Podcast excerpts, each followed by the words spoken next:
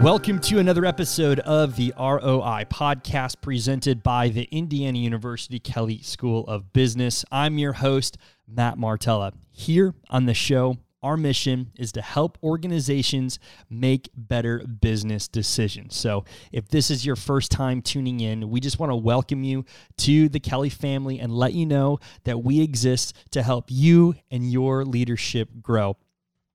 So, if you know of someone who has it would make an awesome guest for our show, maybe you're wrestling with the leadership topic that you're trying to grow in, or you just would love to hear from some of our faculty about some research or some new trends that are happening uh, within various industries.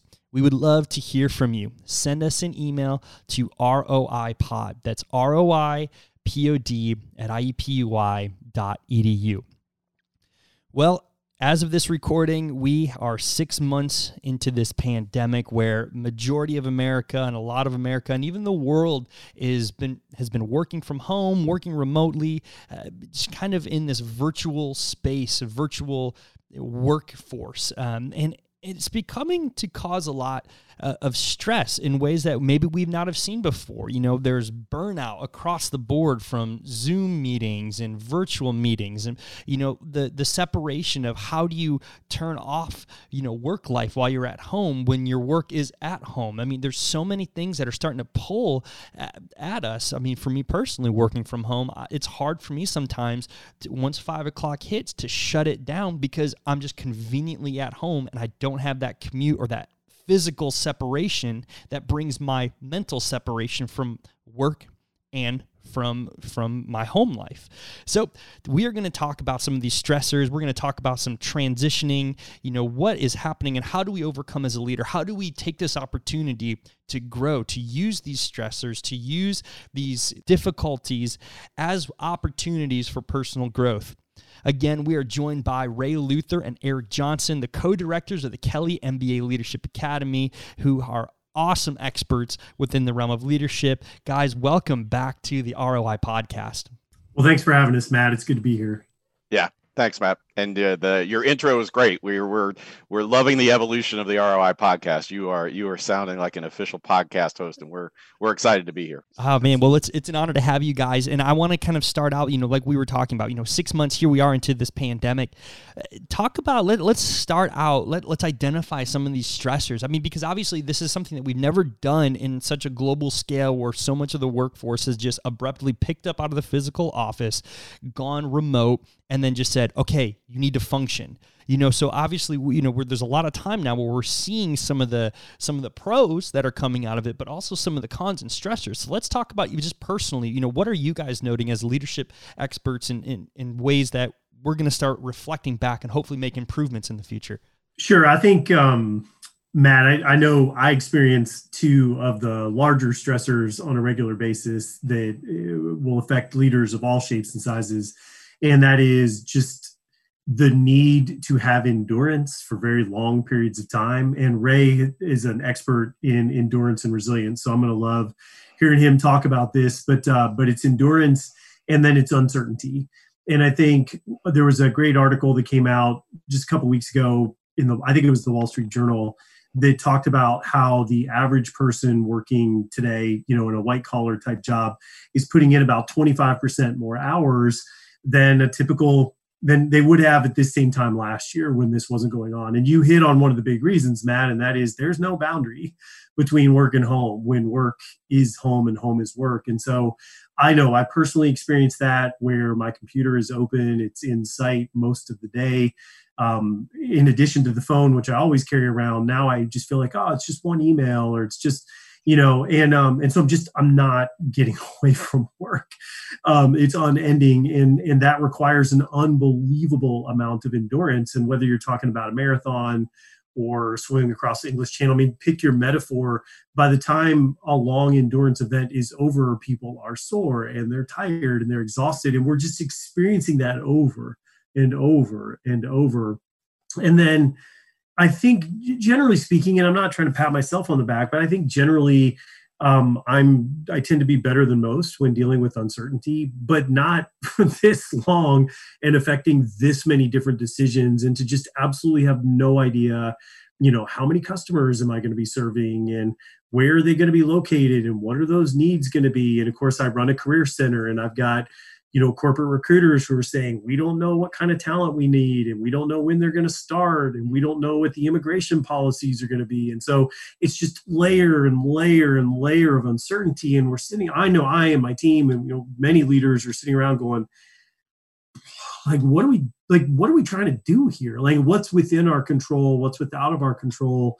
And and that just it's just it's exhausting and it's stressful and i think of course one of the things we're going to get into here is that that draws out the best and the worst of all of us um, when we're dealing with those kinds of situations. And i know that's certainly true for me. So um, Ray, I, I, know you experience a lot of the same right now from a different yeah, lens. But yeah, well, I, and I think, but I think you you've you've you've classified it really well. And if I, I, was thinking while you were talking, the the stressors in in three buckets that you experience. One is the individual stressor, right? So I can I can redesign my Zoom office as sweet as I'd like to make it, but the Zoom office is in between my living space and my bedroom. So I walk by it, and to that point that Eric made, work never goes away because it's always just one more email and it's very convenient. And so those boundaries blurring have added a lot of stress. I, I don't think I've had a day off literally since March when we all kind of went into quarantine, either designing classes or teaching or you know coaching or doing the other types of work that we do. It really has felt like one long thing, and that's added to a lot of individual stress on top of that, there is the organizational sense making that goes on. So, whatever organization that we belong to, there's stress because the organization now has to figure out how to work in new ways. And I think in a lot of ways, I've been inspired by what some organizations have done, right? We can work in different ways. And wow, we made a bunch of assumptions before that really honestly were assumptions. Like when when it really came down to it, there were certain things that we could do differently that we've never been either forced to or or had to deal with before and getting forced into those situations has really opened up some new learning opportunities to how organizations operate and that can be inspiring but it could also be exhausting because there there's there's the lack of boundaries on an organizational basis as well and then finally the general uncertainty whether it's uncertainty about the pandemic or if you're a parent what the school year is going to be or if you're you know a worker in an industry that's affected hugely by the pandemic what's my employment situation going to be? And that uncertainty that's really just adding to the tension everyone's feeling. So i've personally felt tension on all those. I feel very lucky. I haven't felt the same amount of tension that I know others have felt across all three of those because some people are really suffering. Uh, but it has led to a lot of interesting, I would say, observational moments if you're a leader to notice yourself across all three of those domains. How is this individually impacting me? How is this impacting me as I show up with an organization of other people that I'm supposed to work with? And then how, in general, do we deal with this concept of uncertainty when it is so prevalent, right? It is not, you cannot avoid the uncertainty no matter where you're where you're coming from these days. Yeah, and I think you know we were alluding to this a little bit. You were Eric, is this this whole idea that the uncertainty in this in this inconsistency. You know, I think for a lot of organizations, especially those who may uh, not be in a leadership role, or maybe they have higher levels layers of leadership above them, there is a lot of inconsistencies that come down the pipeline. You know, one one manager might say, "This is how we're approaching." You know, the, here's the new protocol for being at home, while another one is saying, "Actually, no, this is more the protocol." And you know, there becomes a lot of communication breakdowns. There becomes a lot of inconsistencies in how we're uh, supposed to approach certain avenues uh, from working from home, and it's hard because you can't just walk down to someone's office to ask for clarity. Now you're having having to, hey, can I book 10 minutes of your time in the day? You know, we're, we're, we're becoming so micro scheduled in our day to day with phone calls and Zoom meetings that it's no longer, I can walk down to your office real fast and just eh, get a clarifier. I have to now, you know, build into some time. So let's let's talk about this idea of communication and then how it relates to what we were talking about earlier, the values of the organization, the undergirding values that we have to defend. Um, so where can the communication break down, and how can that add stress within you know organizations, especially virtually? Well, I mean, you hit on one that I think is a related topic, and that is organizations are having to choose right now how much empowerment they want to give to their various leaders. Um, you know, if you let individual line like Ray and I are are essentially the same pay grade, for instance, right? And if an organization says, "Well, Ray, Eric, you guys kind of do whatever you want. Like we trust that you know your organization or you're part of the organization best. Run it however you want to run it." Um, you that's where you start to create inconsistencies, right? But that's also where you start to create some communication breakdowns because if I feel like, well, I've been empowered to run my shop my way and Ray's been empowered to run his shop his way, um, then I'm not really talking to Ray. I'm like, well, Ray's doing his thing and I don't need a lot of his input on my thing. So I'm just going to run my thing. And I'm going to communicate with my team and we're going to communicate with our stakeholders and our customers.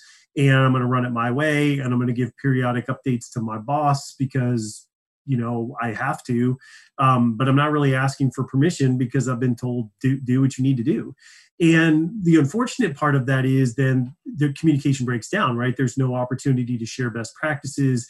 And worse, some of my customers are Ray's customers. And if I'm doing things one way and he's doing things another way, it creates an inconsistent customer experience both of which we can justify because I'm told, well, I do, I know my business best. This is what's right for me. And Ray's like, well, I know my business best. And this is what's right for me. And at the end of the day, you know, in our case, our students um, would say, well, but what's about, what about what's best for us? We're like, well, trust us. We know what's best for you, right. which, you know, we do and we don't. So, so that's where you get, I mean, there's, there's, it's just this sense of, well, I don't really have to communicate that much because that's not my job. Right. So, um, I think that would one take on that. Yeah, I, I agree. Just building off of that, I think what it show what what the situation is is demonstrating is the power and the norm setting of the informal network that exists within most organizations. And when you don't have the ability to have the hallway conversations, the office meetings, the quick lunch breaks, the let's go to coffee and sort this out, because everything has to be a Zoom meeting or everything has to be a phone call or everything has to be an email, right? The the the that kind of organizational smoothing if you will that normally happens has become it's, it's come to the fore in a lot of organizations because we we might use the same language hey we'll all be on time with this but the way people make sense of that language on time doesn't mean the same thing to every single person that has to deal with it. And so i think for for what it's worth that exposing of that informal network is not helping the organization operate in a smooth manner as it normally would the, there are a lot of leaders having to relearn well how do i get the power of what that used to be? I, know, i'm still delivering on my results my kpis however i'm measured i still want to get deliver on those but how do i get the power of what used to be something there? So you know just using an example eric and i could check each other on some of the assumptions we made and say, oh, this is how you're doing this. I see how somebody might be able to misinterpret that. We might not have that opportunity in these situations. And I think that leads to kind of a broader leadership conversation of while there are so many awful things about the pandemic. One of the things that it's presenting as an opportunity for people to study in their leadership is you have a lot of observational moments that really are, are presenting themselves of Uh, how am I going to be intentional in leading through this challenge? right and people you know if we assume that people are operating with with good intentions when i notice something that isn't happening as i quote unquote normally would expect what does that mean i might need to understand about my own approach to the problem or how we're all making sense of this problem so one of the things I think is interesting is that this whole pandemic has kind of showcased uh, the importance of you know really having strong values built into your organization, whether that be in your philosophy, in the way that you you lead, in the way that you're making decisions from, because it's from those values then people can you know start start understanding and knowing the direction, even if some of the communication's unclear. If you get to the heart of those values, and Ray, that's something you were bringing up even before we were talking was the idea of how important having organizational values are, especially during this time of disruption from what we perceive as, as a normal way of doing business. So, talk more about the values of an organization and why it's so important to to make sure that they're strong and clear. Yeah, I think it, it, values is a really interesting question for me, and um, one of the pieces of, of work that informs my my thoughts on values is comes from Kouzes and Posner, a couple of leadership experts who wrote the Leadership Challenge, and and what they found is when you look at values and values clarity, like how clear am I on the core values that are important to me, um, they found that when you look at it versus commitment to an organization the commitment of those who are extremely clear on their individual values, like on a personal level, is way higher than if I only know the organizational values. The commitment's the highest when I know both, right? I know what the organization stands for, I know what I stand for, therefore I'm very committed. But the next highest group, and it's just below the one I just mentioned, is those who are extremely clear on their personal values, but might not know their organizational values. So, one of the things I would suggest for organizational leaders, especially in this time of uncertainty at an individual level, is if you really want to think about values, how can you help and assist your folks to really get clear on their values first, especially in this scenario? right? What are the four, five, six most important values that might be really driving them? And values just inform our thoughts and our actions, right? They help our sense making process. Like when I have a values violation, I tend to get really offended at something. When I feel a values rewarded, I feel connected to something. I, I think one of the worst things right now is an organization just going off and making up aspirational values that might have nothing to do with what's going on today that are just kind of hollow because people see those for what they are. And so I'm I am a bigger fan for organizations kind of building up. How do you get individuals to understand their values? How do you ask people what they think the values of the organization are? Kind of get a get a sense behaviorally today what does the organization value and be very honest.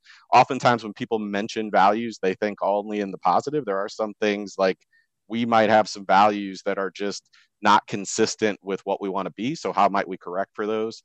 But those values are really a foundational aspect of individual leadership, collective leadership, how the organization shows up, because those values are going to be important to to recognize and stay conscious of as we're we're dealing with these tough situations. I love what you're saying about values, and I think one of the things that's often underappreciated and is also now being exposed is this idea of organizational processes um, Ray used the term earlier about company norms, and I think those are also being exposed right now. Um, I had a former supervisor of mine who worked at Eli Lilly. Her name was Anne Marie, and she had a sheet that she used to hand out to every new employee on her team. And the top of it was exactly what Ray said. There were her values. She called them her principles, but that's what her values were. Like, this is what I stand for, the eight or 10 things. But then underneath it were her organizational processes. Like, this is how we do business. This is how a decision gets made. This is, you know, I have an expectation that every day at 9.05, we're going to do a 10 minute stand up and we're going to touch base. My expectation is that everybody makes it to a team meeting once a week. And if you can't be there in person, you call in, even if you're traveling for business. My expectation is, that on Friday you provide me with a quick list of the things that aren't done for the week that need like and not a micromanagement sense but just like this is how I run my business. This is how I want you to run your business. This is how we talk to each other. This is how we keep each other informed. Uh, you know I give each of you a budget. If you are spending something that is part of your approved budget you don't need my approval. If you're spending above your budget you need my approval. Like things like that there were processes it was like this is the way the how right? Her principles or values, what Ray is talking about is like the, you know, like who am I as a leader? Who am I as an individual? Why are these things important to me? And the processes are like the how. And I feel like for a lot of us, as we've transitioned out and the farther we get away from what used to be normal, the more I think people have no idea like what are our standard organizational processes and how do they work with our values and how are they informed by our values? And um, and and and are we paying any attention to how each other's organizational processes are conscious and unconscious and then in complement or in contrast with each other? And it's creating just in a lot of cases confusion and just it's just sort of it's messy mm. and that adds layers of stress and you know et cetera et cetera. So I, everything i love everything ray said. And then you know this idea of organizational processes is i think a really good one to ask ourselves like as leaders am i conscious about what mine are? Am i conscious about how i'm communicating those to my team and my stakeholders? And am i conscious about how they fit with the rest of my organization or not and I think that segues beautifully to this idea of what we teed off the episode with is okay, there's just going to be this transitional period where, you know, whether we decide a, an organization takes a final stand and says we are deciding that we're going to move back to the office or we're deciding that we're going to stay remotely or we decide that we're going to do, you know, some variation of the two. Uh, and I think that's an amazing example because research says what 21 days it takes to create a new habit. Well here we've been creating our own workflow processes at home you know doing we get a task so now it's up to every individual now to decide how they get it done. And now they're going to expect to bring it back and then try to morph everyone back into nope, we're got to go back to what we used to. I mean, that's going to create a lot of inconsistencies. You know, so how do we begin thinking as an organizational leader about transitioning, whether it be making the decision to, you know, come back or making the decision to, you know, stay home or anything in between? And Ray, I'd love to tee it off with you first. I love this question, and I think this is a difficult question. So I'll start my thought by saying I don't know if there's a clear answer. Um, I do draw inspiration from an old self-help book that I particularly like called Transitions by William Bridges, and I think the Transitions book is a, it's a classic. It's 25 years old, 30 years old maybe, and he, he has a simple model of transitions. But what I've found in my own coaching work, put the pandemic aside, people undervalue the cost of transitions for themselves all the time. Transitioning jobs transitioning life stages transitioning whatever. And they just kind of assume it's like a light switch and it's on or off. And i think bridges model really forces you to consider no, transitions are an experience that have a cost, and there's an emotional way that we work through those. And I love the first question in his model, which he asks people to consider, which is what ends? And I think that what ends question is important, especially with the uncertainty that we've been talking about, because right now, no one, there is so much uncertainty about the future. No one's really willing to commit to like, this ends or this ends or this is to, to what eric was just talking about this is the norm. Everything just keeps having this perpetual life and that adds to the uncertainty. And so within those transitions even when the, the boundaries are somewhat permeable and gray i think it's important for leaders to kind of put some stakes in the ground, especially if they're dealing with an organization and say, hey, I know we've been working like this we are moving back to in person or we're going to go into a hybrid or we're going to do this.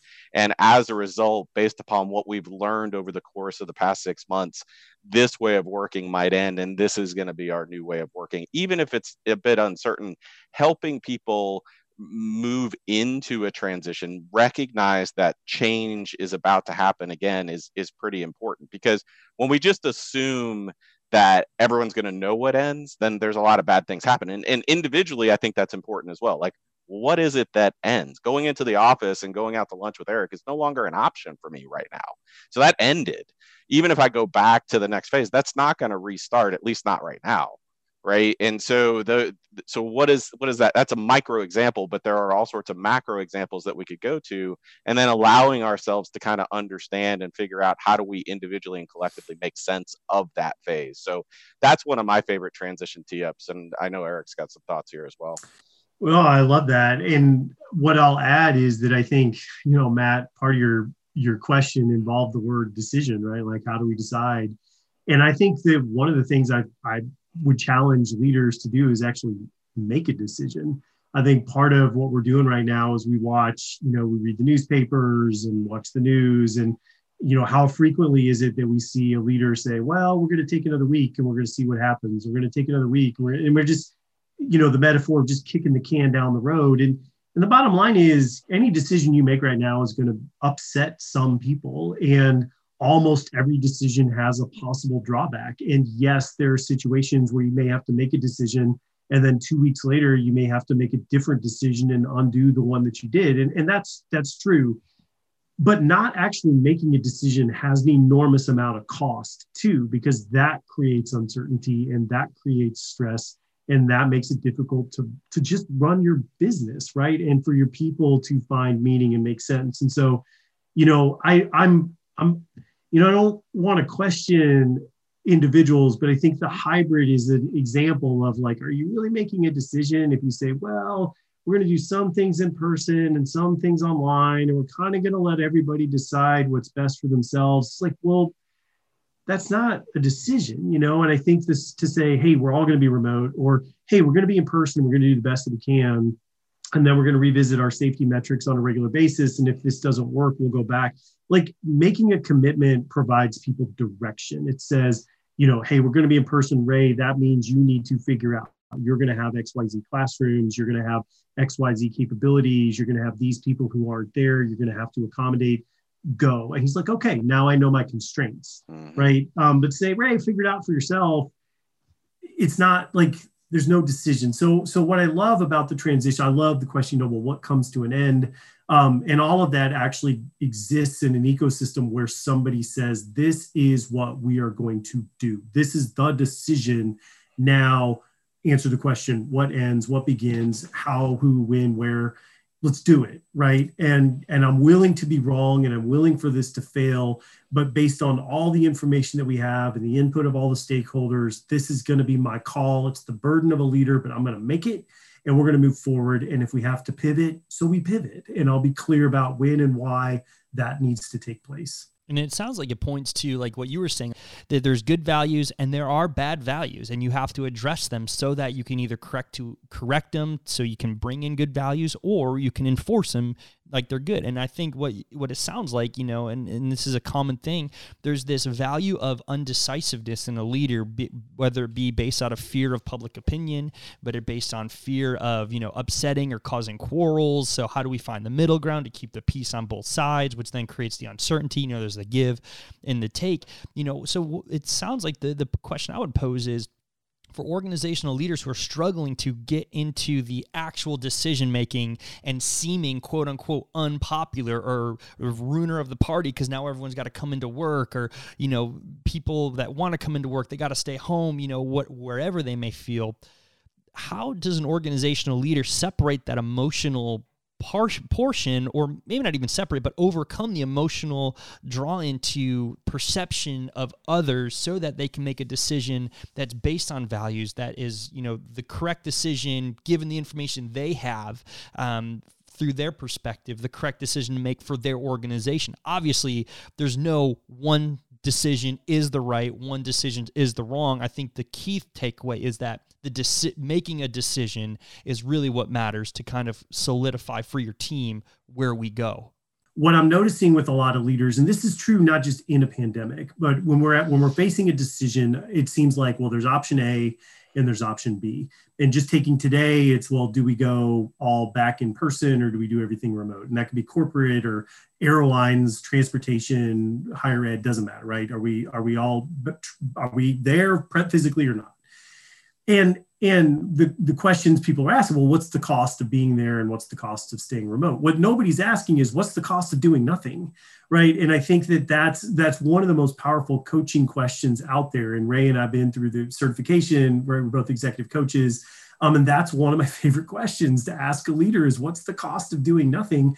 And and that needs to be factored in, especially in an in a complex, chaotic environment, right? Is what's the cost of not doing anything? And in today's environment, there are emotional tolls on a team, there, on emotional tax on your customers. It's um, it, it can create other forms of inefficiency and, and et cetera, et cetera. And so if you're gonna if you're gonna look at your options, it's option A, it's option B, and the option to not do anything and then evaluating how you feel across all of those. I think the other thing is, I, I, don't think you can separate emotion from this particular decision. And I think part of the burden of leadership is having to accept uh, my decision isn't going to be popular with everybody. And in fact, I might actually feel like the right thing to do is unpopular for the majority. But if I'm going to be an effective leader, I have to be okay with criticism. I have to be okay with doing the unpopular thing. And if I'm not, then I need to find a coach or whatever appropriate professional to help me get comfortable with that. And one of the ways to overcome that, I think, is to at least make sure that all of your stakeholders are being heard, that they feel like they had an opportunity to weigh in. And as a leader, that you are transparent to a point. Um, you don't always have to share everything, but that you share, look, I heard you all, I weighed things in. This is what I'm going to do. This is why I'm going to do it um, and let's move forward. You know, one of the big uh, models that Ray and I teach is five dysfunctions of a team. And one of the things that creates lack of buy in is lack of transparency, right? Lack of an ability to weigh in. And so I at least think when employees or customers, whatever, feel like they're heard and you go back and explain to them, I took your input into consideration and arrived at the following conclusion, which may or may not be popular, but here are the reasons, then at least folks feel like you're you're being transparent, right? And that's that's at least some level of trust that you can maintain there. Um, again, you have to deal with the fact it may not be popular, but at least you've done, I think, all you can as a leader. Uh, Ray, I don't know what you think about that. Yeah, I, I would build on that just by saying I think that decision making is an interesting science, and there are people way smarter than me that have studied it, right? And there are all sorts of biases which we know about and have been talked about anchoring bias, recency bias, escalation of commitment bias. You can study those, and oftentimes those biases are fueled and informed by emotion. And so when you when you think about those biases and how they impact decisions, and lead, we're all susceptible to them, right? What what is the way that you can try to quote unquote overcome them, even though that's almost impossible to do at all times? The way to try to overcome them is to be consciously aware and notice when they're occurring. So notice when I'm in an anchoring bias, notice when I'm in a recency or escalation of commitment or whatever type of bias that happens to be. There's a huge, huge list of these biases. I think on an emotional level, oftentimes leaders what i've seen i know eric's seen as well is people try to tamp out the emotion. If i just ignore it or i go i push it down or i, I push it away then i'm not going to be susceptible to it. And that's not exactly the healthiest or most productive way to deal with it because it tends to show up in really bad places then right? And so if we look at emotions as a signal and start to notice it susan david has a great book called emotional agility right? We sometimes feel this guilt for feeling bad emotions and she calls it the tyranny of the positive like we should only be happy or whatever. If we reestablish our relationship with some of the emotional experiences we're having and notice those and deal with them in real time right i am frustrated by this decision. I am angry and i've got to deal with that emotion as I also make this decision, might I be susceptible to any kind of biases or anything like that? That could at least try to help the clarity of the decision you're facing. It is recognizing that, yeah, I have to make a decision. And two, I might be susceptible to these biases or emotions that are going to show up. They're, they're signals and they're thinking to, and they can help you process and think through. And at the end of the day, you might need to make a decision that is unpopular or not, that is not completely clean, etc. And then how do you as a leader manage that in a productive way? Do you just make the decision and say, that's it, we're not going to discuss it? Or do you enter into a phase where you say, yeah, I'm making this decision, but I'm also going to be a learning organization. And this is how we're going to learn through this if we face an extreme part of uncertainty. One of the things I always find fascinating is the highest performing teams practice 99% of the time. You look at a pro athletic team or the US women's soccer team or the cast of Hamilton or a symphony orchestra, they're practicing to perform. Most organizations don't have that opportunity. They're performing all the time. So how do you get those benefits of practice, which is comes from reflection, observation, and and and really kind of considering your own processes as you're making decisions because not every decision is going to be right. You you you I, I heard a quote the other day on a podcast and I loved it. It it said, you know, they were talking, they said fallibility is not a flaw, it's a fact. And I think that's absolutely true. So many leaders say, well, if I'm fallible, it's a flaw. No, it's just a fact. You will be wrong. Mm-hmm. The question is, how do you deal with being wrong as you're making this decision? And how might you notice things like emotions and biases and other things that might be impacting those decisions along the way? Again, Ray Luther and Eric Johnson, the co directors of the Kelley MBA Leadership Academy and executive coaches. Such an honor to have you guys on. Uh, you know, we love having you guys here on the podcast. Thanks again for, for jumping on and sharing some of your wisdom. This has been another episode of the ROI podcast presented by the Indiana University Kelley School of Business. I'm your host, Matt Martella. Here on the show, our mission is to help organizations make better business decisions. We'll see you next week.